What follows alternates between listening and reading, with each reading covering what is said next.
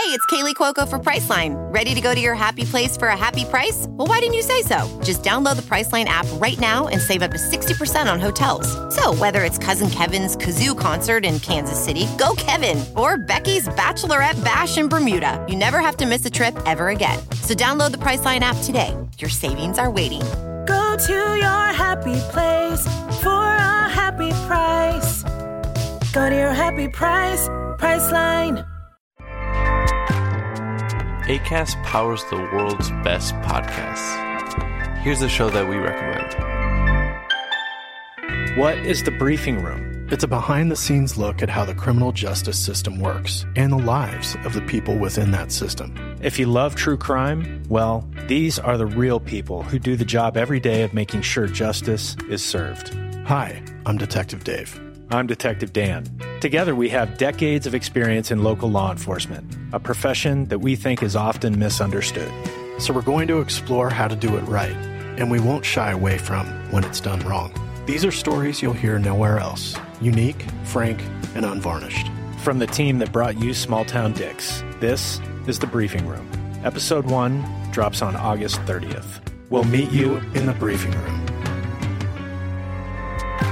ACAST helps creators launch, grow, and monetize their podcasts everywhere. ACAST.com.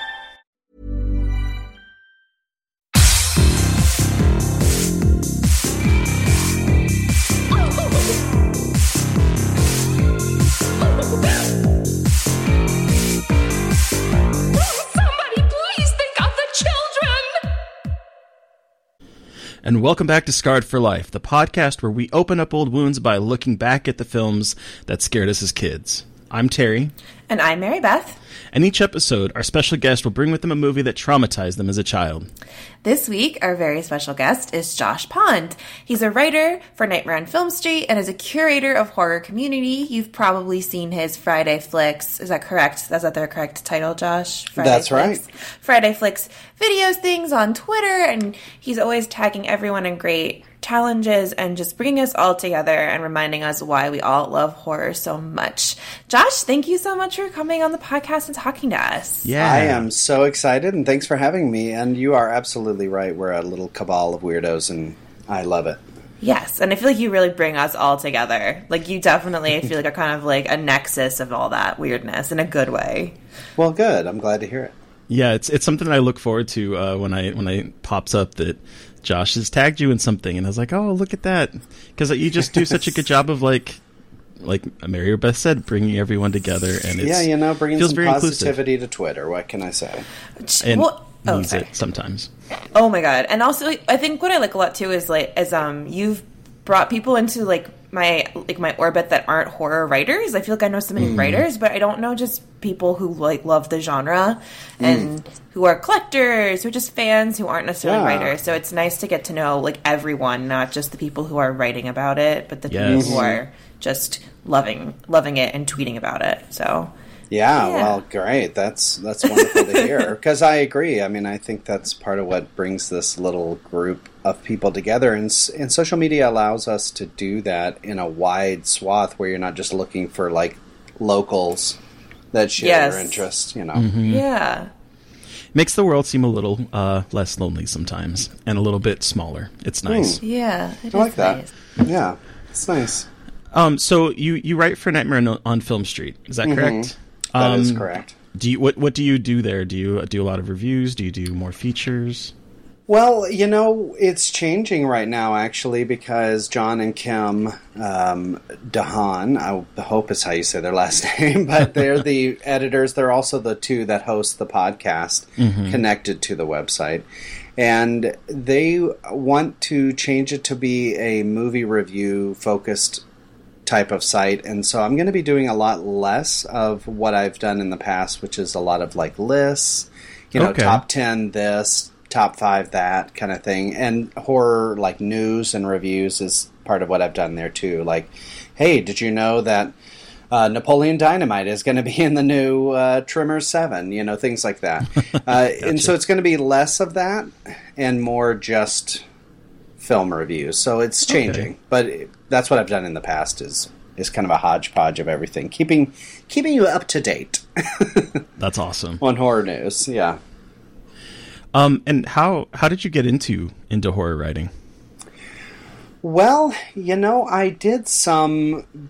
I guess you could call it ghost writing for different film critics in hmm. the Austin area back in the like late '90s and early 2000s. So I've done film review stuff for a long time. But when it comes to specifically horror, it was really just a coincidence, but one that's so great. I was in the parking lot of the Timberline Lodge, which is about 45 minutes away from where I live in Portland.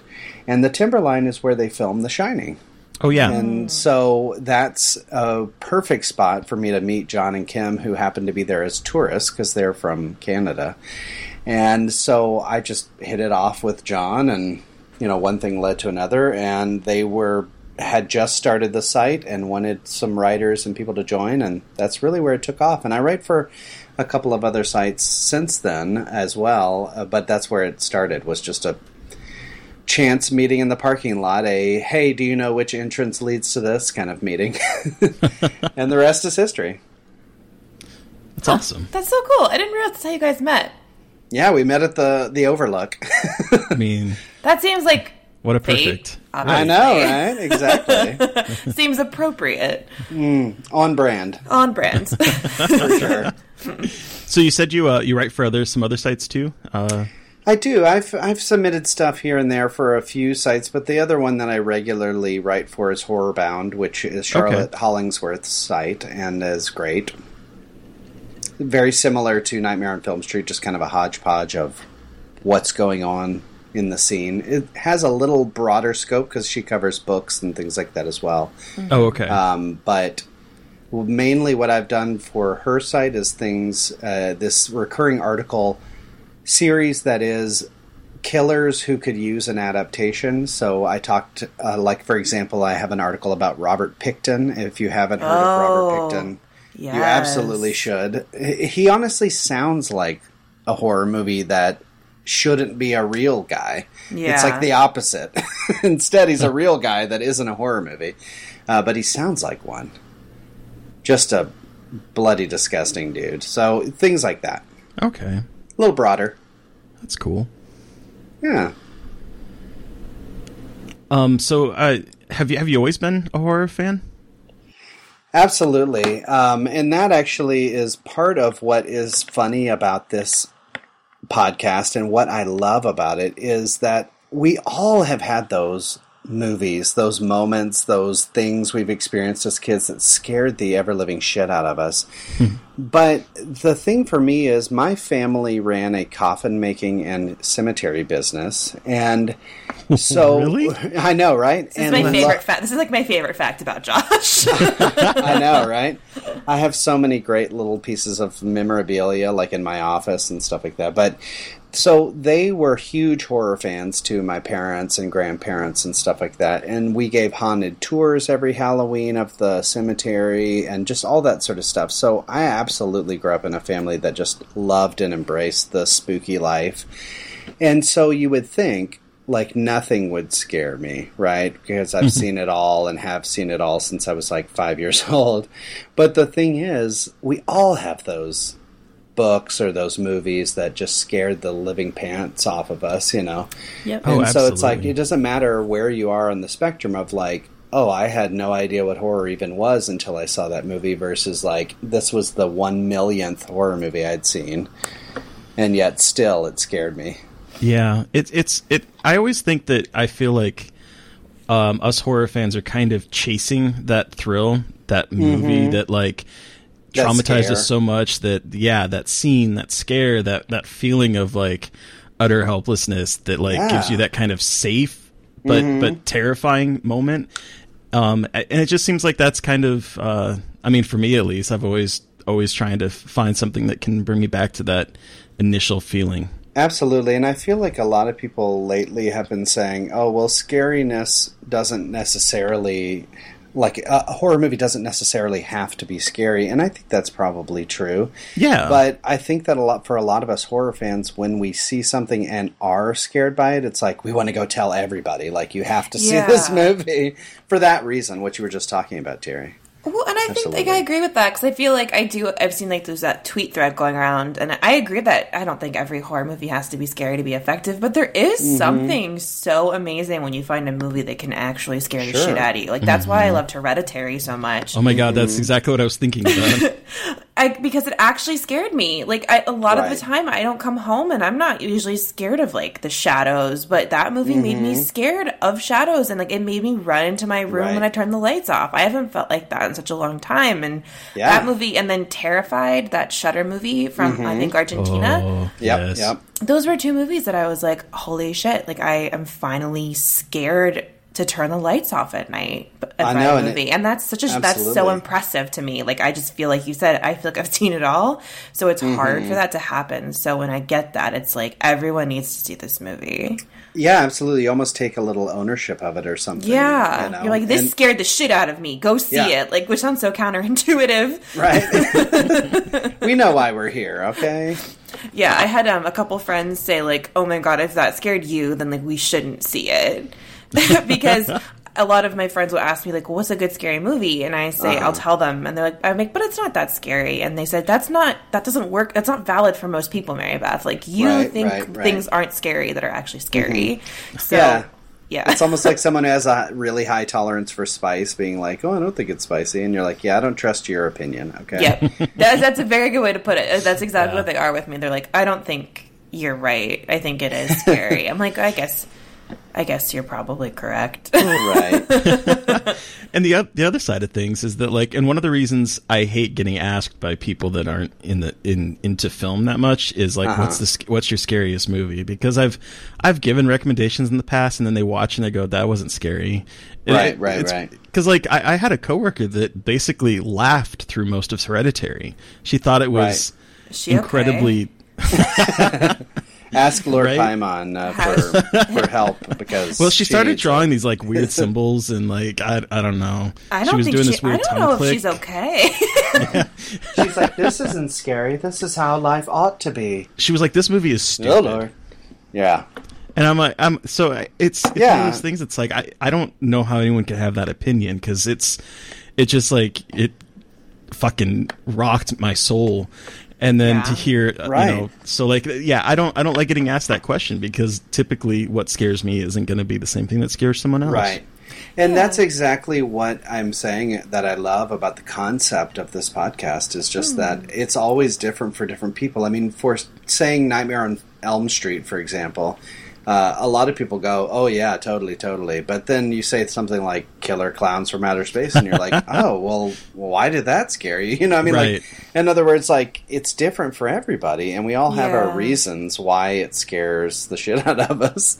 Or if it's Silver Bullet, um, which is one of mine, uh, then I don't have any explanation. it's like I have no idea why this scared me, but it did, you know. And I think that's true for some people too. Yeah, some things just like get into your brain and like fuck with you in a way that Yeah. you can't understand, but it just like deeply disturbs you. I have a couple Exactly. movies like that that it just like Exactly. sits in your brain and kind of digs its fingernails into you. So why did Hereditary move you, Terry, versus not, you know, your scary coworker? You know what I mean? Like, uh, who knows? That's the whole Yeah. point, though. Is some people it really sticks with them. Like I remember the Babadook uh, really Yes. like like got me so tense and all this stuff. And then I left, and a lot of people were like, "Oh, so overblown," and I didn't think it was that scary. And it's like, okay, well, that's your thing, but for me, I Yeah. fucking loved it, and it was so tense and wonderful. You know, so it's I don't know, yeah, different Well, for everybody. And that's like The Witch, and another f- movie that I know that Oh, yeah. we all love is that. I mean, Oh, the I hate mark- that movie. no, I'm kidding. art, art thou saying that it scaredeth thee? Yeah. Well, and I it's had like, like a one of those pit in movies my that stomach the entire movie. What's that? what? I had like a pit in my stomach the entire movie. Like my stomach Oh, was just yeah, in right. knots the Yes. entire time. Well, the mark the marketing did that movie so dirty, and I think the A twenty four does this like it does their films dirty, where it makes it look like it's this terrifying like nonstop action. Oh, right, right, right. But mm-hmm. The Witch was not that at all, and so I saw it, and I, that was kind of like the first time I really realized how much I like slow burn atmospheric character pieces. But then, like, I saw it with so many people who were like, "This was so fucking stupid. That was a waste of my time. Nothing was scary It's about it." boring. And yeah, it was boring. And I was like, you thought that was boring? So it is just fat. And then I think that has a lot to do with like the slow burn horror that gets into my head more than Right. maybe other people, which is totally valid. But it is like strange to me that that Sure. movie didn't like freak anybody else out that Yeah. I, ta- I saw it with and like I talked to. Totally, But- and I think Hereditary is a good example of that too, because for a lot of people, Yeah. they're like, "Oh, I thought it was going to be like really scary all the time," and it's really more like a tense family drama for the first two thirds. Yeah. It's just disturbing. Right? Like Yeah. it's just a emo it's just like so disturbing and like viscerally upsetting Yeah. to me rather than scary. But like that's scary, like the viscerally upsetting moments of like her screaming on the floor.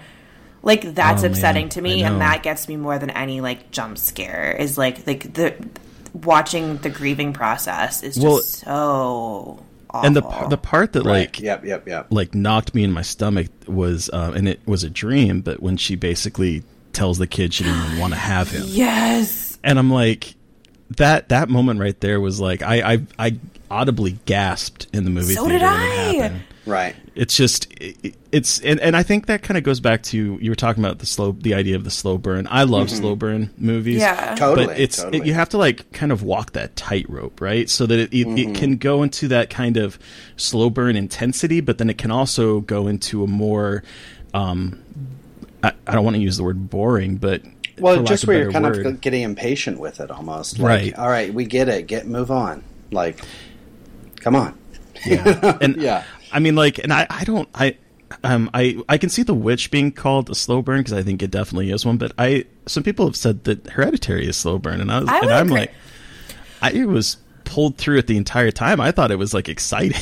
Yeah, I agree. Sure. I no, think and it, so did I. But Yeah, I think it is a slow burn in a way, but like not not to me. Like I wouldn't group it in the witch in terms of slow burns the same way, Yeah. but some people do, and like that's the thing about horror that's always so interesting to me is like how people define things because like when I was in college and taking cla- like a class on horror, like it's one of the few genres that doesn't it doesn't really have like a solid iconography. Like mm-hmm. westerns have a very specific iconography, and mm-hmm. like spy movies do, but horror is so broad. Yeah. and it's so, and like you know what horror is, and you can explain what it is, but it can just be right. used to describe so many different things, which is It's why very I love it mercurial. so much. Yeah, exactly. Yeah, if you say, "Oh, it has to have gore and kills," it's like, well, what about things like the birds, Yeah. you know, or the witch? And then it's mm-hmm. like, well, it needs to be tense, and it's like, well, what about a movie like Revenge? right. Yeah. And that's not really tense; it's more like checking motherfuckers off the list one at a time. Yeah. you know, I mean, you don't, you're not really wondering what's going to happen next. It's like I'm just along for the ride. Yeah. So yeah, I mean, absolutely. Did have you guys seen the movie It Comes at Night? I was actually just thinking about this. so was I. because like that Yeah. was a that was a movie that um I I I think it, it was definitely a slow burn and Sure. it was definitely and that like A24 does uh-huh. hyped to be something that it absolutely wasn't. That's exactly why I mention it because Right. you said that earlier, Mary Beth, about A24 Yeah. kind of doing a bad job of selling people on a movie being very action packed and full of you know that sort of drama and then you see it and you're like well nothing's really happening and we're one hour in right. And but all it's the a like great movie if you otherwise aren't prepped and primed I really love that movie, and like so many people hate it, and I get why. But like that, I walked out of that movie, I was shaking. yeah. yeah I mean, Well, I- and like I, I, I remember uh every like one of the things when that movie came out, everyone was like, "Nothing came at night," and I'm like, uh, Right. "No, it it literally did come at night because it's Yeah. like fear, and the fear There is is. Right, yeah, is what's coming go. at night. It sounds like it's not like a personification, and I guess probably the poster sold it because you know there's the dog and it looks like it's barking at something in like the in the darkness or whatever, Sure. but it's just fear, No, and it literally yeah, does come at night. yeah yeah what a great think it's, I think it's a great movie. I just think the marketing did it so dirty. oh, it Oh, did. totally. And that's why I use it as an example because Yeah. to me, I feel like it could otherwise have been a huge hit. People talking about it like Hereditary and a lot of other things. But unfortunately, I think audiences were primed for something that never happened. Yep, Mm-hmm. I, I think they made it look like a zombie movie, and it was definitely Yeah. not a zombie. Or like a creature feature of some kind. Yeah, like Well, and then like yeah. whoa, my what just am I here? Oh, my screen just like went dark. Um, Oh, sorry. You're, you're, you're good. it's like, oh god, did my power go out? Um, Are you there, God? It's me, Margaret. uh, we're keeping that in. Um, but yeah, slow burn. I love them. Yeah, Anyway. absolutely. So, movies um, that I've seen, i- if we want to talk about some movies we've seen lately, I Yes, feel go right like. Doctor Sleep was a little bit that way too, where even though there was action from the get go, it still took its time kind of turning the heat up. Yeah. Have you seen? I haven't Sleep yet? seen it yet. I've been Okay. Okay. I Forget I, didn't- mentioned okay. it. No, that's It's fine. I've, No. I've I read. that movie. I've read the book. No, I'm just kidding. I've read the book. Yeah. I have so too. I know it happens, and I I didn't really like the book. So. Me neither. Oh, really? I think we've talked about this. Yeah, I mean, like we talked. I think we brought talked this talked about this in the podcast a couple episodes Okay. ago. But it, I just didn't really like the book. I didn't think it was necessary. It just kind of seemed like a money grab. But again, like Mm. I guess do what you can do what you do and. I don't know. I, I've seen such mixed things on social media about it, but I About mean- the movie or the, about the, book? movie. Yeah. So did you like the movie, Josh? Um, I did, but I also felt like with a lot of his recent stuff, um, Mike Flanagan. Uh huh. Okay. It, it's incredibly well made and incredibly gorgeous, and just a testament to filmmaking, like skill and ability. Yes. But in terms of how it felt, I mean, I don't really remember any particular part of the movie real standout, you know. And you know, it, it's one of those movies that I really enjoyed, but I also don't remember a lot of it either. if that makes sense. Do you ever Yeah. leave horror movies where you're like, that felt like a lot of other movies, and it uh, not a lot of it jumped out. Like you enjoyed it in the moment, but it didn't really leave an impression. Yeah, right, exactly. Which I think a lot of recent horror is that way, where the skill of production it, has gotten so down pat. I mean, people have the ability and access to so many great like editing softwares and filming styles and techniques that are just weren't available to lower budget or independent film in the past. Mm-hmm. But lately it has become so accessible that you can have a short film about a demon clown and it look gorgeous. You know, eh, visually, Yeah. right? You know, production wise, it can look utterly fantastic. Yeah. And so I think a lot of movies lately have been otherwise kind of mediocre films, but like if you just take them from a production standpoint, they're fantastic. So you you think they're more like style over substance is what people are leaning A little into? bit, yeah, Okay. yeah. And I think a lot of modern horror is that way, where it's there's really nothing being reinvented. When like take Annabelle Comes Home, which I really enjoyed. I really, I surprisingly loved that movie. Yeah, I enjoyed the heck out of it. but it also has a ton of tropes, and there's not a whole lot that's super inventive about the story. And everything else was just sort of fine, but at the same time, I, it like production wise, it's fantastic. Like you put it against a movie from 1989 Oh, or sleek something. as hell for sure. Yeah, and you'd be like, "Oh my god, a, a master filmmaker made this," you know, uh, compared to like I don't know, Killer Clowns from Outer Space or something. You know what I mean?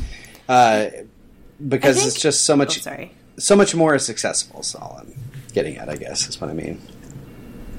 Yeah, and like, I mean, I guess there's like a place for those movies too that like aren't trying to reinvent the wheel, but are trying Sure. to maybe do them in different ways, like that are a little bit more creative. But also, I think it was just such a. I think that movie also was such a breath of fresh air, and like that whole entire franchise of just feeling like kind of tired and just a money grab. Sure, sure, so sure. I was I was just pleasantly surprised about how much I enjoyed it and how fun it was and how I Yeah. actually jumped at a couple things Uh-huh. and like had a lot of fun and like laughed during it. So So Great. did you guys see that in the theater or at home? in a theater. I saw it in the theater as well. I'm wondering if that might be my my problem because I saw it at home by myself, and I just was not captivated at all. But I, have a feeling that that's it's kind valid. of like I have a feeling it's one of those like you know um, roller coaster movies that you build on the audience anticipation, and then like if you don't have that kind of excitement that's building around you, Yeah. it just sort of it kind of fizzled for me. Sure. Yeah. I saw it um at Cinepocalypse this year in Chicago. Oh, that's right. It was one of those like surprise screenings and I was yeah, I remember that. and I was like might as well go. And I was with a friend, and I had had a couple beers, and like there was security walking around everywhere, which was so weird. But because it was playing ahead of time, it was like, don't Right. take your phones out, don't record anything. Oh, and then like intense. it, I know it was very. I was like, this is much security for Annabelle comes home. Okay, but alrighty. But then, enough. um, the atmosphere of the theater was so much fun, and like it was one of those movies that's really fun to like grab your friends and giggle. And then at the end of the movie, they had an Annabelle doll that they put like it started giggling like all around the theater, and then they had like Oh, a spotlight gosh. on it, I love- and it was just like the whole atmosphere. I think was like part of the reason I enjoyed it. It was like Mm-hmm. the first time in a long time I had just seen like a kind of blockbustery horror movie and had a good time seeing it. So Yeah. Terry, that probably has something to do with it, like Absolutely. the atmosphere of the theater versus watching it at home Yeah. Absolutely. had uh, probably a lot to do with the way we viewed it and enjoyed it. And in all honesty, I think that's a big part of what's great about film festivals, especially Yes. horror ones, because you get a chance to see something that you might not otherwise see, and then the crowd is very ready for it, and Yeah. you know there for it. Like I heard you mention, um, I believe on the last episode, maybe about Hounds of Love. Which I Oh, yeah, that was a couple episodes ago. absolutely love that movie. But I saw that at a film festival, and everyone loved it. It won the best, like the biggest prize of the fest and stuff like that. And then I felt like nobody was talking about it after I left the film festival, you know? And so it's great to be in that setting where you're like, oh man, we're all here and seeing this and loving this and experiencing this together. Yeah, that and that's that's what I've learned from going to my limited amount of festivals last year was was definitely that kind of atmosphere and that community. It just sort of there. Yeah. it's it's the best way to see a, a good movie. I think. And the movie that everyone was the surprise screening at that film festival, and just to your point, Mary Beth, about how they can be over dramatic about it all sometimes, was Stephanie, the movie by Akiva Goldsman. Um, which, if you haven't heard of, that's kind of to my point. Uh, because once it came out, it, it didn't. it. Yeah, it didn't really do anything once it came out, but it was the same sort of vibe where they're like, "We're checking everyone's phones and you know all this stuff," and it's like, okay, like great. And this movie is not that big of a deal. Where everyone relax. The only time know? I've been in a theater that that happened was um, Love Simon. mm-hmm. Oh, interesting. Yeah, same sort of okay. and you're like, okay, well, this is a cool movie, but like, relax. right. So Terry, Um, have you watched uh, like kind of moving like what else we've seen recently? Have you watched Yeah. anything recently, Terry? Um, I did actually today. Um, I got I so I had to drop a lot of money in my car today to get new tires, which is always always fun. But because of You that, I never want to spend money on that. I know, especially the amount that I dropped. Um, Oh, but no. anyway, so like, but I got home early from from work, and I was like, you know what? I've been meaning to watch this movie. I had the screener, and it's under embargo, so I couldn't talk. I can't really talk about it, except that this episode will premiere when it's no longer under embargo. So Oh. I watched Daniel Isn't Real today. Uh, I'm so jealous. Blah, blah, blah. Yeah, And- nice. I think that the director, Adam Egypt Mortimer, should, and I just tweeted this like a little bit ago, but I think he should direct a Nightmare on Elm Street movie. It's been in the news. There's talk about like how he wants to do it. This movie is basically, if you strip out kind of like the gay subtext, although there is a little bit of homoeroticism in this, it's Hey. basically kind of like um, Freddy 2, Freddy's Revenge. There is like Okay. an an atmosphere to this movie where because the the idea is that this this guy named Luke when when he's a kid he witnesses a violent trauma and then all of a sudden there's this other kid that's the same age uh, named Daniel who just is like him but absolutely like cooler. A lot of that dealing with trauma stuff from NOES too. Yes, sure. exactly. And then he kind of he locks uh um after Daniel tries to convince him to uh do something bad, he ends up locking him uh metaphorically in this dollhouse. And then Mm. years later Daniel breaks out and he's there and he's he's played by Patrick Schwarzenegger and he is just like he's kind of like I would say he's kind of like Patrick Bateman from uh, American Psycho. Yeah. This kind of like cold, detached, slicked back hair, Yeah. incredibly sexy. Um, j- but like basically the id in in in this uh, relationship between the two of them, and it just sort of goes from there, and it goes into some really interesting locations and directions. It gets a little trippy toward. Have I have I? I know you haven't, Mary Beth, but have you seen it, Josh? Daniel isn't real. Yeah, No, I really Okay. want to though. yeah. Um, it's it's That's coming, well, exactly coming my out. kind of jam. What you're describing for sure. Yeah, I mean, and it, it comes out December sixth. Um, so it's coming out soon on VOD and stuff for people to see. But like, Yes, it's just, uh, it's it's it. I really enjoyed it. I I thought it was really really fantastic, Oh, I'm so excited. and so I really hope that Adam does get to do a Nightmare on Elm Street because I think, I think he will do a, a fantastic job. Because I was watching this thinking. Oh, I could see him take this kind of idea and do this with. So yeah, it's. I think it's gonna be really good. I hope. I hope people support it and support him. So the thing that remind that reminds me of is like I'm so glad that this year even more like these movies that I'm so excited for are coming out on VOD so quickly. Mm-hmm. That just makes me feel like it's getting like these these festival titles are getting so much more accessible, so much Yeah. quicker, and I just love that like that so many. I mean, because I feel like remember like direct to video is always such a bad thing. People are like, oh, Oh, it's yeah. straight to video, but now I feel like Oh, direct to no. VOD is like hell yeah, okay, everyone can watch it now, and like, We're going to see something that's that. not commercial, but is going to be fucking wild. Yeah, like- basically. Exactly. Like I feel like direct to video is like such something different now. Like it has such a different No, connotation, right, and totally, I love totally. that. I mean, Martin Scorsese just did a direct to streaming film, and it's like uh, Martin Scorsese. I mean, you know, like, Exactly. yeah. I think he, once he does that, it's no longer taboo. you know, Yeah. And I, it's like you know, it's just the power of streaming services. But I mean, at the same time, I feel like they are a lot of them are like really supporting little horror directors and giving them like a lot of A hundred big percent. platform. And I Yeah. love it. It makes me very happy. Yeah, movies like The too. Ranger and stuff like that can get Ooh, yes. you know fairly wide, or One Cut of the Dead. You know, Revenge absolutely. too. Revenge was a shut, Revenge. was like one of Shutter's right? first Yeah. exclusives. I think that sounds right. Exactly. So yeah, Yeah, absolutely. cool. And what about you, Mary Beth? So I get, I'm still like kind of barely trying to keep my head above water with watching stuff, but Right. um, I'm gonna keep living my new job until one day I figure out how to, to fucking balance my life. but um, I got my um my boyfriend Steve bought me um a Nintendo Switch Lite, and I've been playing Luigi's Mansion Three, which is Oh my gosh, Ghost Hunt. it. It's just like basically um, Ghostbusters the movie or Ghostbusters the video game. Yeah. and it's my and it's like my favorite video game franchise. Like I know it's so cheesy, but I love Luigi's Mansion. Like that was my favorite game. On Oh, the they're so game, great. on the GameCube. Mario Brothers plus Ghosts. I mean, you know, Exactly, how and, can like- you go wrong? Luigi's Mansion was my favorite game on GameCube because we had we really only played Nintendo stuff at my house, and it was kind of like my way to play horror games without it being too scary. And so I've been playing a lot of Luigi's Mansion 3 and it's, It's so good. so good. It's so much fun and it's just like so it's like difficult in a good way, like not too difficult, but it makes you think and you have this little guy named Gooigi who is Luigi's gooey gooey clone, which has led to a lot of really gross jokes on the internet.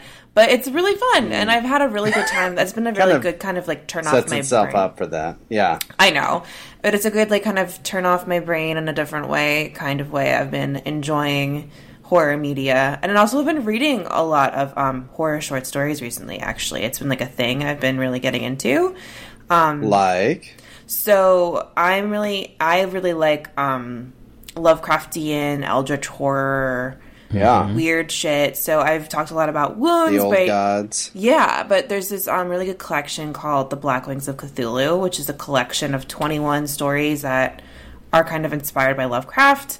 And it's Oh. really good. There's some really good stuff in there from like contemporary authors that I've really enjoyed. And um, my boyfriend, again, Steve, is really into Lovecraft, um, and so introduced me to the book. And it's a really good collection of like creepy short stories that take the ethos of Lovecraft and adapt it into something for um, the modern era. So, That's cool. What was it called again? um, on the Black Wings of Cthulhu. On the Black Wings of Cthulhu. That sounds cool. Yeah, it's really good. So I've been shirking on watching, but I've been doing a lot of reading and video games. So I sometimes need a break. still getting hor- a lot of horror, just in a different way.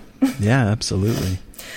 Um, so now that we've talked about what we watched recently, should we move on to the movie of the episode? Yes. All right. So, what did you bring with us with you today, Josh? Well, um, it's you know Laugh the riot. Oh my god, isn't it just a knee slapper from start to finish? Um, I it so it's 1980s, I'd say late 80s, and I am little Josh sitting in Nacogdoches, Texas, at my sister Paula's apartment, watching what anyone watches with their sister, which is a wonderful two-hour long deep dive into trauma and sexual assault. a So- movie called The Entity. So, to all of our listeners now, we're going to start talking about the entity. So, we want to give our trigger warning for sexual assault, gaslighting, and trauma. So, if that just, you know, we will not be upset. If you need to stop listening, please feel free. Um, from now on, we'll be talking about that movie. Yep, take care of. Absolutely. Uh, two things that are incredibly prevalent are men being the absolute worst and not listening to women, and spectral sexual assault. So, yeah, uh, definitely. Definitely, trigger warnings abound. Uh, Yeah. and, and on both ends of the of that experience for sure. So, um, just to bring our listeners up to speed, we'll just give you a quick synopsis of the entity. Um, but given the subject matter, we will not be doing a silly, flippant synopsis because of the because of how serious this is. Um, 1982's The Entity is based on a book by the screenwriter. Um, of the film, and it's about a single mom played by Barbara Hershey who was constantly sexually assaulted by a ghost or multiple ghosts. It could easily have been called Gaslight the movie because no one believes her. It's a hard, it's a harrowing Fair. movie that doesn't provide any easy answers. So it's a really intense experience. And Josh, why, like, why, Why, how, yeah. how old were you when you saw this movie? Like. What, what did you think was happening when you first saw this movie? like, We have a lot of questions. break it down for me mm-hmm. because I watched this for the first time last night and I cannot understand how a child could have sat through that entire two hour excruciatingly upsetting yeah. experience. Exactly. And I think that it comes largely from what I was saying earlier about that I come from a f- horror loving family. So we just mm-hmm. sort of watched everything. Okay. And we were much more into like B horror. Like, for example, I've mentioned Killer Clowns several times already, but it is one of my favorite movies of all time. And it's a great example of the type of movie that we watched. Anything that was Okay. like gory and fun. And so sometimes, uh, you know, uh, being willing to watch just about anything leads you down uh, a, a path that you otherwise would not have taken. So Yes. I don't know that any of us knew what this movie was about. It just had this creepy, cool um, cover and was called The Entity. You know, I mean, it sounds really frightening and wonderful. And so I think we just grabbed it at the at the video store, and Yeah. I I want to read what the uh, description is on the cover. It just says a story so shocking, so threatening, it'll frighten you beyond all imagination, based on a true story. So it's like you know, if that's all you know, then it, you think, okay, sounds great. The entity, Yeah. ooh, sounds like a creature feature or something. Very, I'm talking about bad marketing. Very like Um, Yeah. intentionally vague. It it wasn't that. yeah. No, it was not. um, it also, what's weird too, is it's directed by this guy. Um, I don't know if I'm going to say his last name right, but Sidney Furie. Is yeah. it Furie? I'm not sure, but that's how I've been pronouncing Fur- it. So Furie? Yeah, Yeah, I don't know. But he did a bunch of other kind of like mainstream fun Yeah. movies like Iron Eagle and stuff like that. Superman 4. yeah. I know the one with the cool like dude from the sun. I mean, you know, right? Uh, Yeah. exactly. Ladybugs. Come on, Ladybugs. The guy that made this movie made a Rodney Dangerfield comedy vehicle about coaching a soccer team. Like, how is this the same guy? But point is, like, if you look at his filmography, you wouldn't think like, oh, we're going to get into some real heavy shit. Yeah. So No, how, you think- how old were you when you saw this? Um, so my guess in looking back at it, I, it was probably around like seven or eight. Oh my God. so it was God. like Okay. 1988 or so, 87. Okay. Um, I was my sister and I were staying at my sister Paula's. Uh, I'm one of like nine kids, so it was Ah. fairly common Oh, wow. Okay. that like my parents would be like, "Hey, go stay with this person for the weekend." okay. Yeah. Um, yeah, and so I was staying with my sister who was in college at the time, and like I said, we just got it from the video store, and I wasn't scared or moved by anything, but this movie really hit me hard, big time. Uh, I mean, not the least of which just for the visual. What about it? Like, what's what, was there a scene in particular that really stuck out to you and scared you, or like what was it about it that had such an impact on you as a child? You know, as a kid, I don't think I would have been able to articulate it. I think Okay. that it just scared the shit out of me. But Okay. in preparation for and in reflecting on it Uh, over the years and recently when getting ready to do this podcast, I think to me a lot of it, and this is probably what's scary for a lot of people, is the lack of control. Mm-hmm. Yeah. There's just there's nothing she can do about it. And hey, spoiler alert if anyone's planning to watch it, you know, push the mute button now, but it says at the end like hey, they moved and they left the house, but it never stopped happening. it's like holy shit. It's awful, and because this actually happened to a woman. Like this is based on a true story. Like this is a real thing that happened to somebody. Exactly. Exactly. Yeah. And I had okay, you want a quick ghost story time? Yes. Sure. Okay, so I had a really freaky experience as a kid um, that later led to sleep paralysis issues.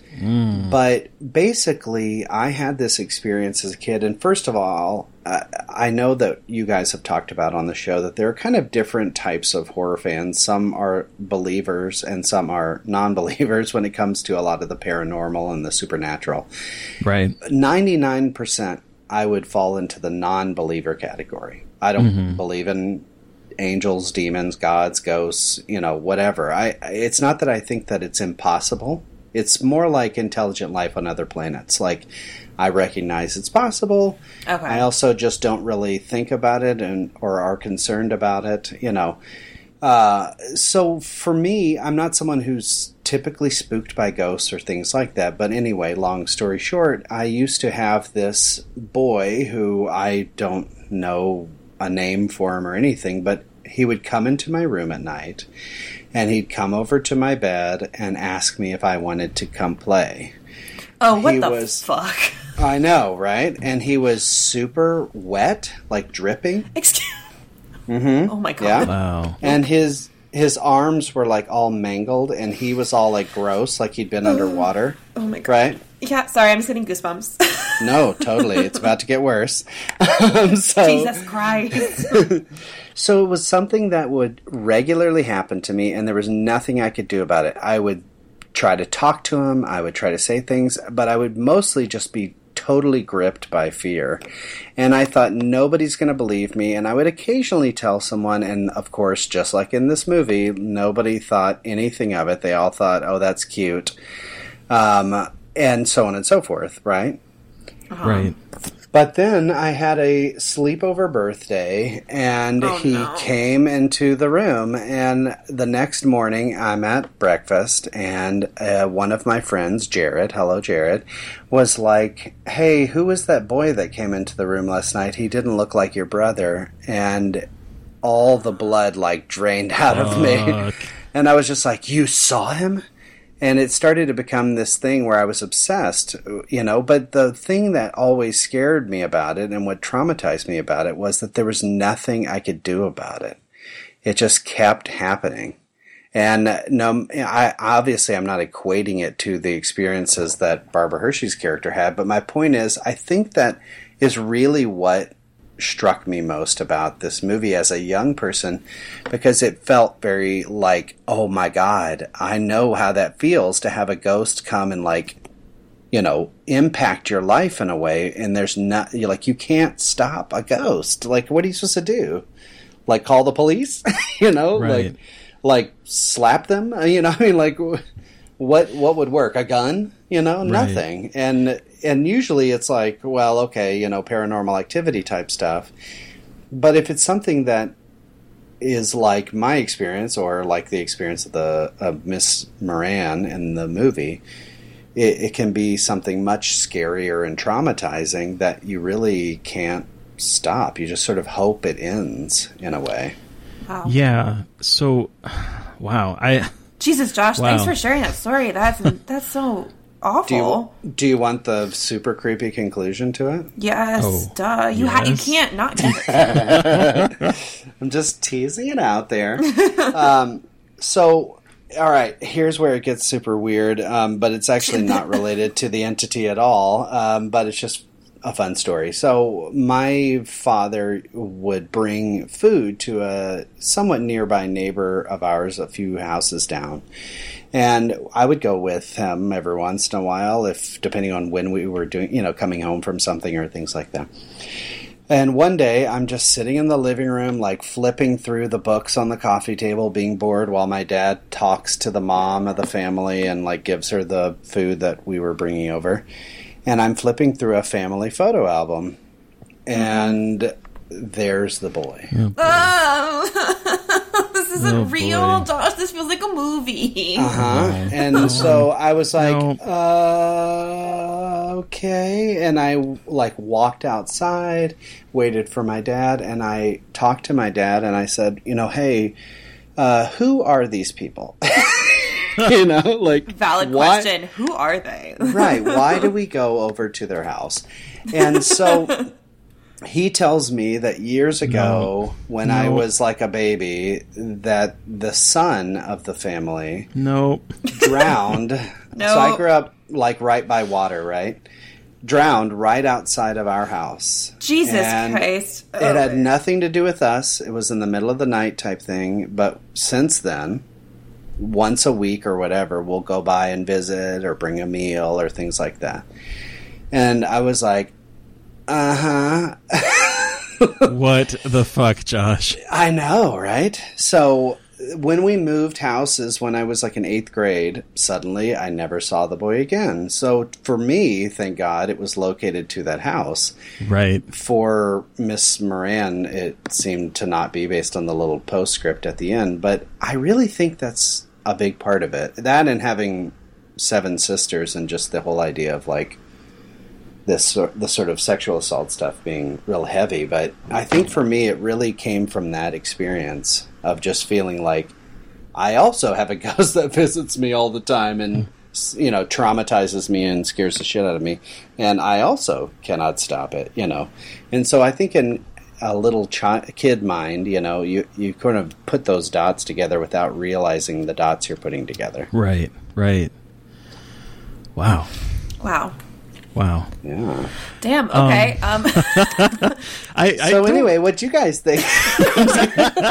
so the thing is, is that you kind of mentioned that you know uh, people are in two different camps about like not not believing or believing. And, Yeah. um, I I talked on the previous episode that I don't believe, but like Yeah, you just same. gave me fucking goosebumps, man.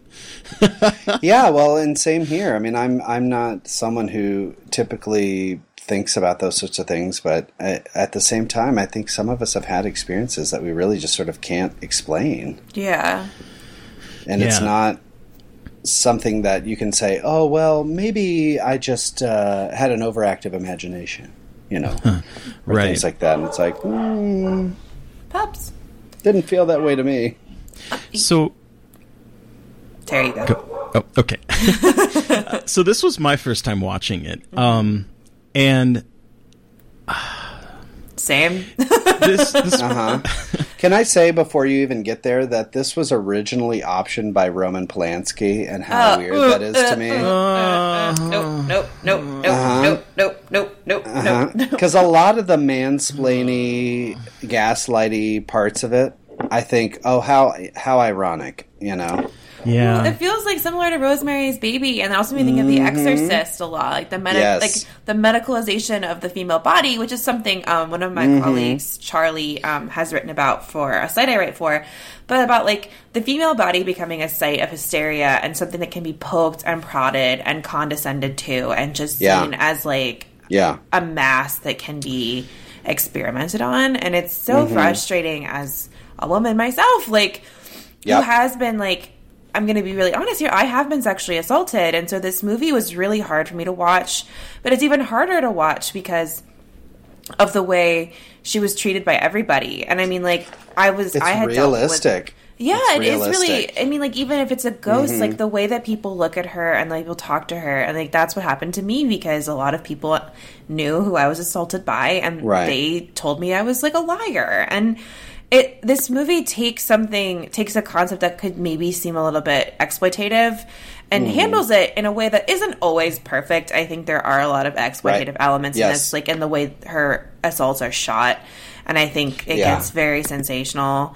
But Mhm. it does kind of it doesn't always spill over into the exploitative. It does try to kind of Mm-mm. toe this line of showing her perspective and understanding. Yeah. At the beginning, I did get kind of frustrated where they kept showing like her therapist like trying to own her, own her, and being like, she shouldn't be seeing those parapsychologists. She's my patient, and like trying to Yeah. basically like assert dominance over her. And it's that was exceptionally Right. frustrating because I was like, I don't give a shit about his feelings about this. It has nothing No. to do with him. He's a total like. It was perfect misogynist. casting, Yeah. too, because Ron Silver, I think, always plays that kind of smarmy, arrogant prick in movies in the '80s, and he was perfect as that Doctor Sneiderman or whatever, however you say Yeah, it. and he was where just- it's like, "Well, you piece of shit."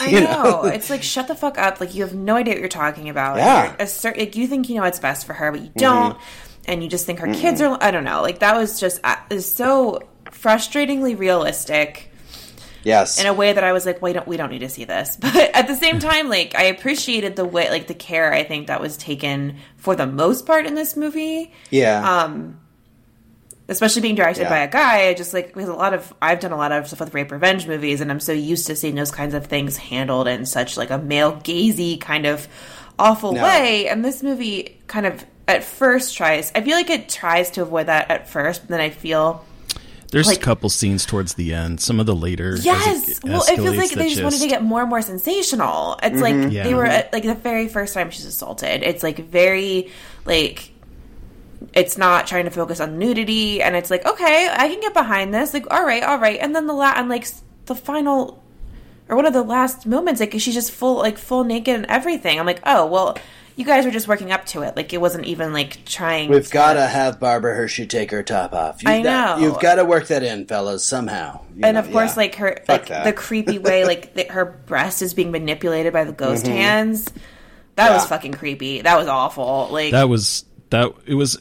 I, I hate to say really well done, but it was really. it, was. It, really was really well me. done. God damn it! Yeah. um, so you know that actually those parts were done by Stan Winston. Stan Winston. I know, which is like, yeah, they were really well done. I mean, he's like the ki- one of the kings, you know, of of practical effects, and I mean, how amazing! But also, like, fuck that. Well, and then another moment that really got me is actually related to your story, Josh. When your your Mm. friend Jared saw the boy, like the, when she, when her friend came into the house, Yeah. and was like, "I saw it," and she started crying and was smiling. I was like, "I'm gonna cry, right? I'm gonna cry too." Like she's finally Yeah. getting validation that right. That And scene was like a punch to the stomach for A me. woman, Well, okay, uh, that's okay. right? Let me, let me talk about female friendship for a 2nd Mhm. This movie has a beautiful female friendship that I wanted more Yeah. of because her friend was amazing and her friend Yeah. was there for her every step of the way. And her friend, even though she said to go to therapy, that's a nice, that's typically a very kind thing of a friend to do and not think you're crazy and just be, oh, just Yeah. try it. And then she yeah, get a little healthy. She apologized She for that, and like she defends Mm-hmm. her, and she comes over and they sleep in the same bed, and it's not weird. I don't know, like it was just such a very joyful like friendship and supportive Yeah. friendship. Her Yeah. friend never like left her behind because of all of this, and then her friend also was just another kind of like figure that shows that men ain't shit. Like her husband would yell at her, and she kind of talks about how she's too scared to leave, and Yeah, that made me feel like okay this movie is trying to really has like as a core thesis about the way that women are looked at and treated Mm-hmm. by like such a male dominated patriarchal society and i wasn't expecting that either like there was kind of a thoughtful way of how women in even in just like romantic relationships are taken advantage Yeah. of and not believed and not cared for and i just loved that element of them i wish there was more of that in the movie but Yeah, and and you're absolutely right. That there's definitely this thing where her friend believes her, and it doesn't really matter. And oh, her son believes her, but you know, okay, well, that's family. It's not until like Jerry, the boyfriend, Yes. you know, says, I also saw it, that they're like, oh, okay, well, maybe we should take this seriously. And it's like, oh my God. But then he leaves her and he's like, I can't deal with this. I can deal with cancer, but I can't deal with that. I'm like, we didn't make Right. it about you. Well, yeah, Jerry, right. I mean, he's a piece of shit, shit. So that that's something that like I, I noticed um, right away was Mm-hmm. the absence of of men, and I mean like absent like they are not not necessarily not on screen, although that is the case for a lot of them, but just Right. there's no there's no support system. So like Yeah. you you talked about um, her friend Cindy and her husband. Well, we don't even see her husband in the first half of the movie. It's, Yeah. it's a voice from a different room Mm-hmm. yelling about how oh she probably got her butt evicted. We don't we don't get to see him at all. Yeah. And and then you know we we talk Hmm. we find out about her father that was like um, a, a priest, but he's he's no not in the picture. We we learn about her, Wait, her first I couple forgot husbands. about that. The, her dad's supposed to be a priest? Yeah, her dad was a was was in the uh, it uh, m- maybe not a priest but a minister maybe it's Oh, okay. some Yeah, he was I was some kind. say he was like that, some uh, kind of figure in the church. yeah Yeah. um and and uh, sexually assaulted her and then you know we we we see her first husband that she had the her um, first kid with, and we don't see him at all. He's not you know he's he's dead. He's not Yeah, in the picture. that's- And then her true.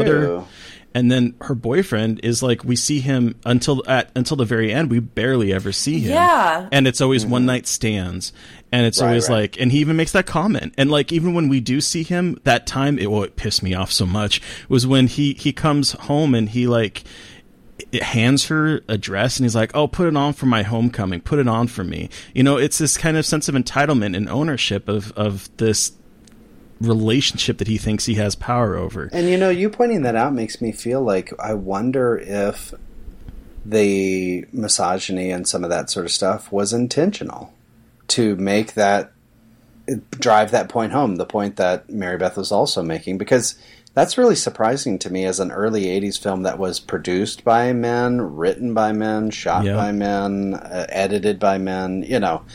Um, if they did work that in, that sort of aspect of the story, I find that both surprising and I think you're right. Yeah, I think Terry. I was actually I paid a lot of attention to that too with the way the men were shot, and I was, I mean, like, I'm gonna give props to Furie. Like he did, sh- he made a really interesting, poignant movie about Yeah. women, and like, Right. sorry y'all, but like that's pretty surprising to me, especially in that No, era, exactly. No, on the way that men, like the way that men create movies. Like we've talked about, like it's shocking, and Mm-hmm. Yeah. I'm really surprised this movie isn't talked about more in that regard. Like, I, in a lot of my research, like about these kinds of movies, it's not. Ta- this movie isn't talked about, and I think it's really important. And it's strange that no one talks about it because I think there's a lot of really fascinating things going on in this movie that should be discussed more. And Yeah. I mean, I'm glad. I, I mean, Josh, I'm glad you brought it to us. And it was upsetting to watch, but like I think it's an important. I think it's a really important movie that shows what horror can do. Like, I mean, talked about slow burns. I mean, Jesus Christ, this movie's two hours long, and while like there's a lot of awful things happening, like there are a lot of stretches of her just in doctors' offices. It feel like again, like like similar similar to The Exorcist, single mom. Right. It's like a single mom, and even though Yeah. in The Exorcist it's not happening to her, it's like this a very kind of like there's a lot of parallels. I feel like in terms It's happening like, to her family. yeah, and um, speaking of her family, shout out to her kids. Good lord, like please go to therapy. Those poor children. God, I know. good god. Apparently, it was worse in real life um, in researching coming in preparation for today. Yeah. Um, the kids suffered like broken bones and all sorts of things in real Yeah, life. Yeah, because I know that in the movie Billy gets his um, wrist broken, but we don't we don't Yeah. talk about it a ton other than that. Like with the, No. with the lightning. Coming So out of crazy. everything. It's just so crazy to me to think that this is even remotely true. It's just so disturbing. And even if Yeah. just for that, like what you're saying, I mean, an important story to be told, like this woman's story, the real woman whose name is not the same as Barbara Hershey's character. Um, you know, like just people knowing it, that this is a thing that really happened and that's horrible. Yeah. And cool that American Cinema International. Um, uh, that's another thing about this movie that's so random is the the studio behind it is this like studio known for making real cheesy family movies like Toby Goes to Camp or you know Mama's Getting a Baby for Christmas. You know, I mean like these sorts of like cheesy straight to video type stuff. And you know, here this thing in their catalog exists called The Entity. Uh, and it, I think that's really cool that it just sort of happened to get made somehow. This woman's story, and to her, I'm sure it felt like, oh my god, you know, finally this is getting told. And Barbara Hershey for crying out loud. Well, and You know, Her- Barbara Hershey, I think Terry and I were talking about this on Twitter last night. Barbara Hershey brings her fucking A game in this movie. Uh, Right. She is fucking phenomenal in this. It's what a raw, convincing, and powerful performance. I just Right, exactly. It, it's what it, it's what completely sells um, the the story.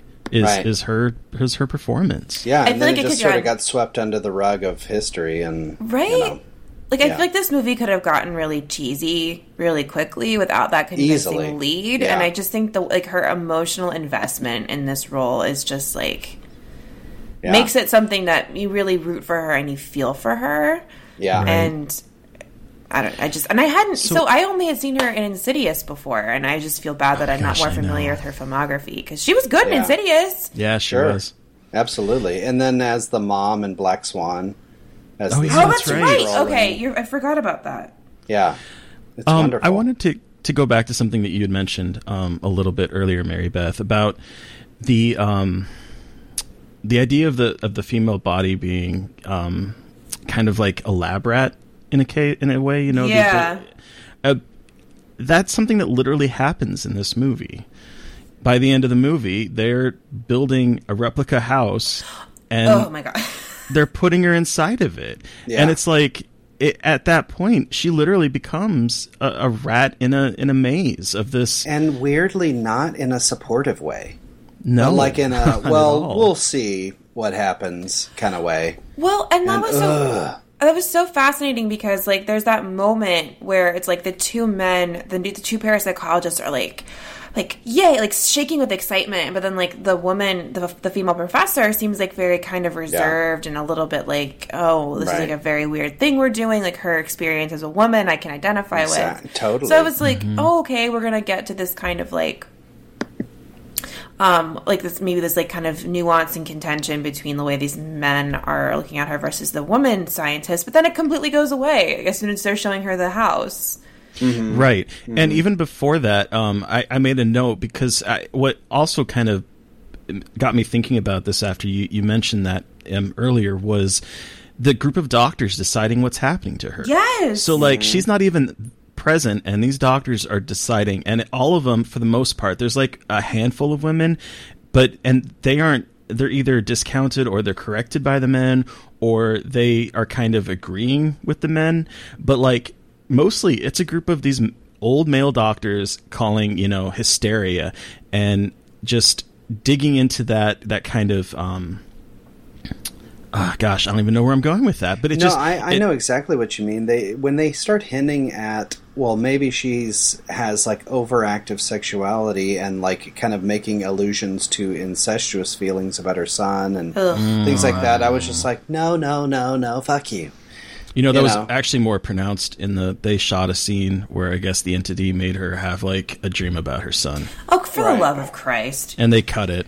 Yeah, but there's Thank- that old view that women, uh, you know, have this sort of uncontrollable sexual urges that who knows, maybe that's what's happening. And, and they don't come out and really say that, but I think it goes to what you're saying, Terry, just that that they are sort of theorizing from an outside perspective. And of course, if they had asked her, that she'd be like, "What? No, ooh, fuck you," you know.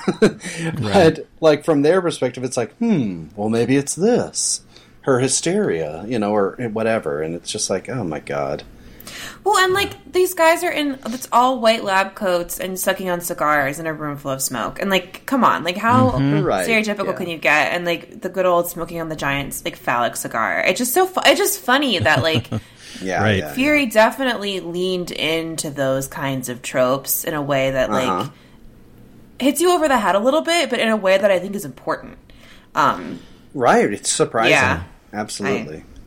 So I, I also think that this I um, and maybe I'm giving the movie too much credit, but when I was watching it, I I got like a feeling of the same kind of feeling I got when I was watching Hereditary, and not not necessarily to Oh. the same degree, but like there's two stories going on. There's the the outward facing story, which is this kind of supernatural um, assault on this woman that's constantly happening. I'm sorry, my then I cat is walking in. He's going to start I meowing. know I, apologize. he's so cute. I love him.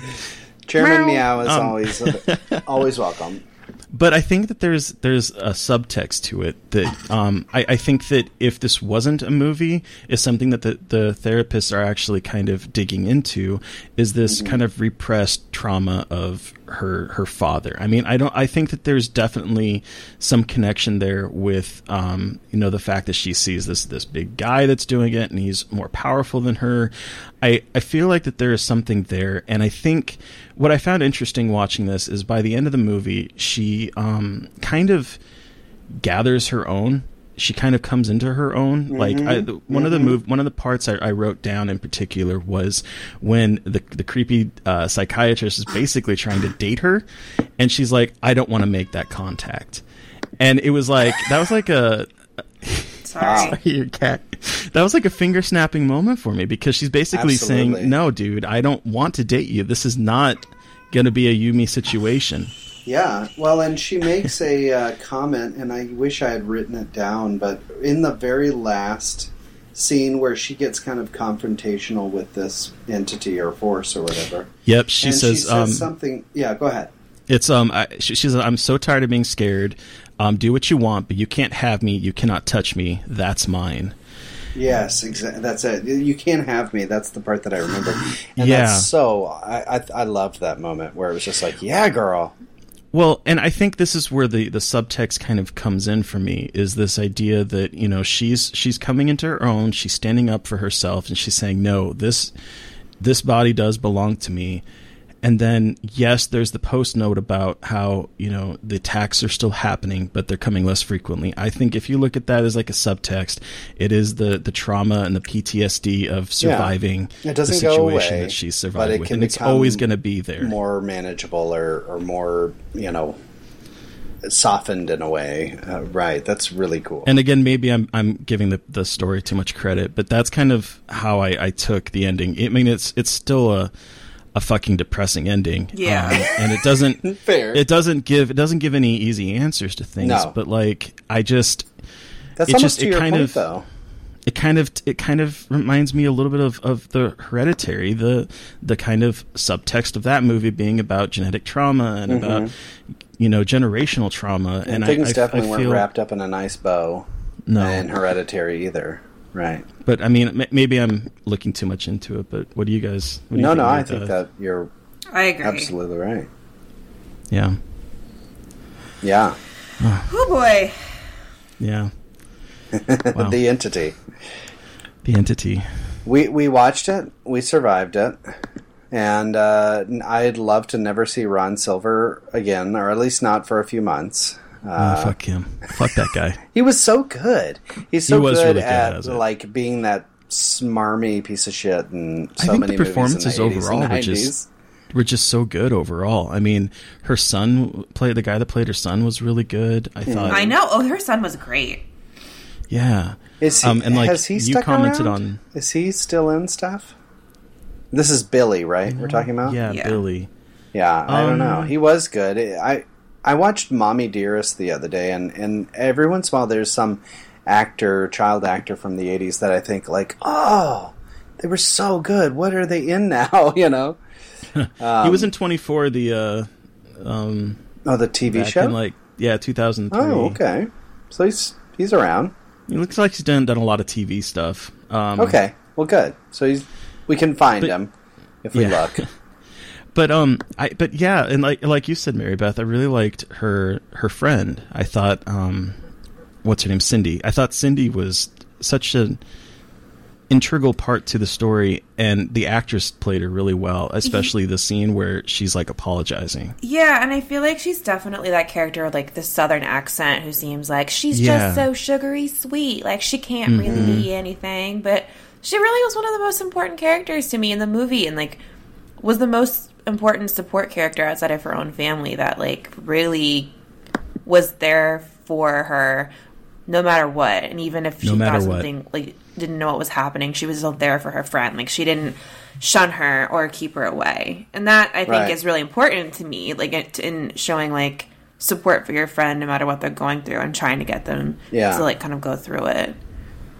Yeah, and even when like like like you mentioned, even when she doesn't necessarily believe her, or she's still there for her and is is you know trying to find solutions and trying to be that support system. And I think that's um, I think this could have played so differently with a different um, character of her. Yeah. You know what Yeah. I mean? Yeah, yeah, absolutely. And it it it did have a surprisingly large amount of insight into the female experience considering other than actors, I don't know that female adults were involved in this at all. Um, you know, other than a few actors, and so, and given the time period too, it's really surprising.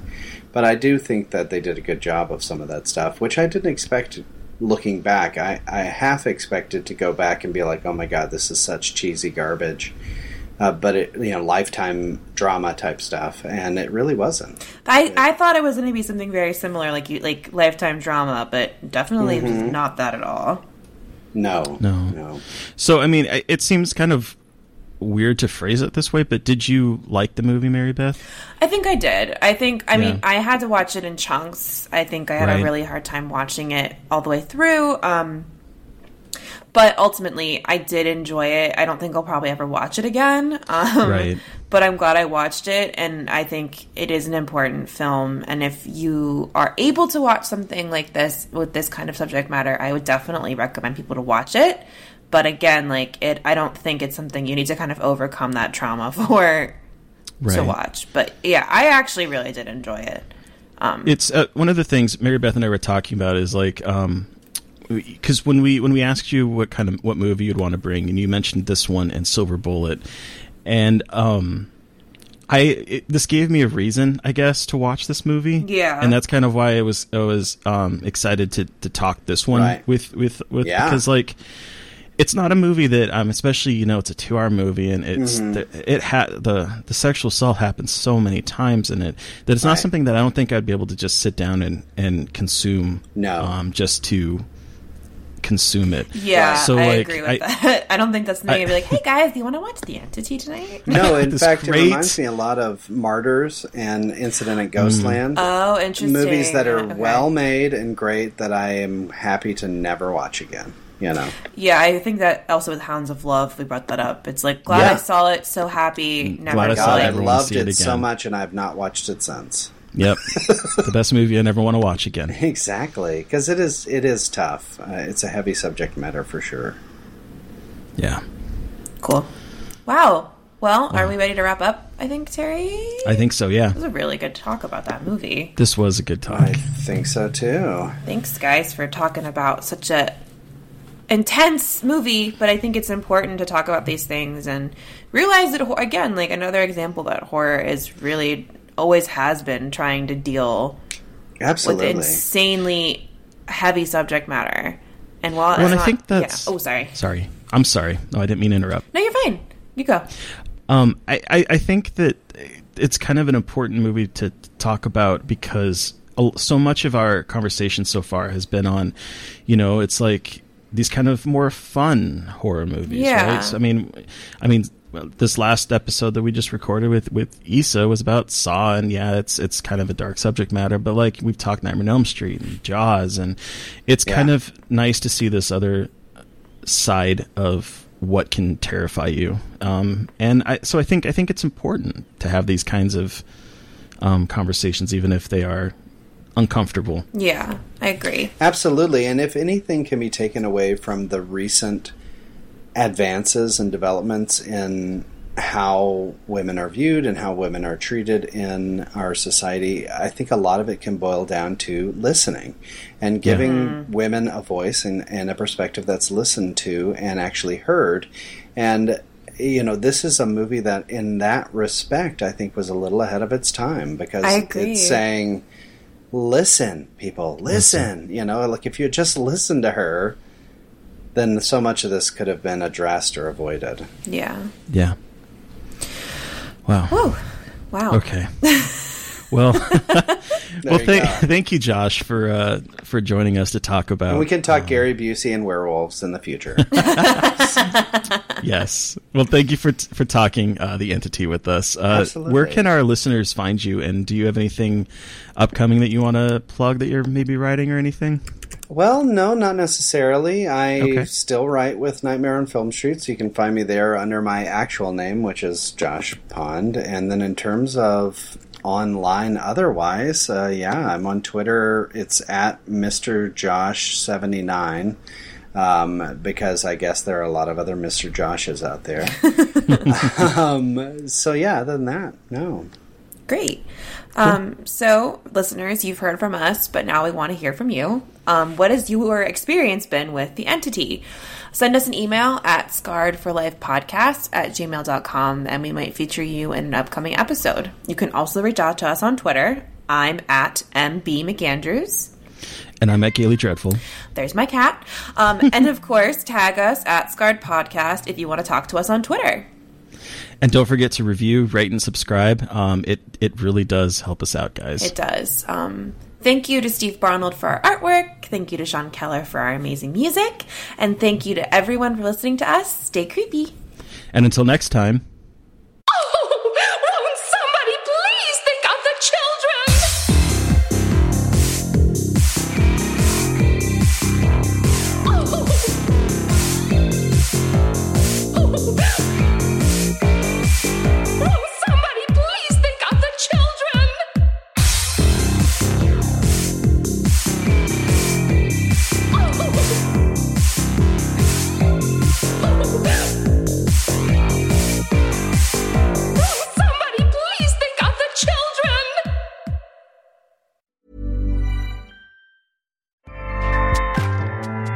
ACAST powers the world's best podcasts. Here's a show that we recommend. What is the briefing room? It's a behind the scenes look at how the criminal justice system works and the lives of the people within that system. If you love true crime, well, these are the real people who do the job every day of making sure justice is served. Hi, I'm Detective Dave. I'm Detective Dan. Together, we have decades of experience in local law enforcement, a profession that we think is often misunderstood. So we're going to explore how to do it right, and we won't shy away from when it's done wrong. These are stories you'll hear nowhere else unique, frank, and unvarnished. From the team that brought you Small Town Dicks, this is The Briefing Room. Episode 1 drops on August 30th. We'll meet you in the briefing room. ACAST helps creators launch, grow, and monetize their podcasts everywhere. ACAST.com.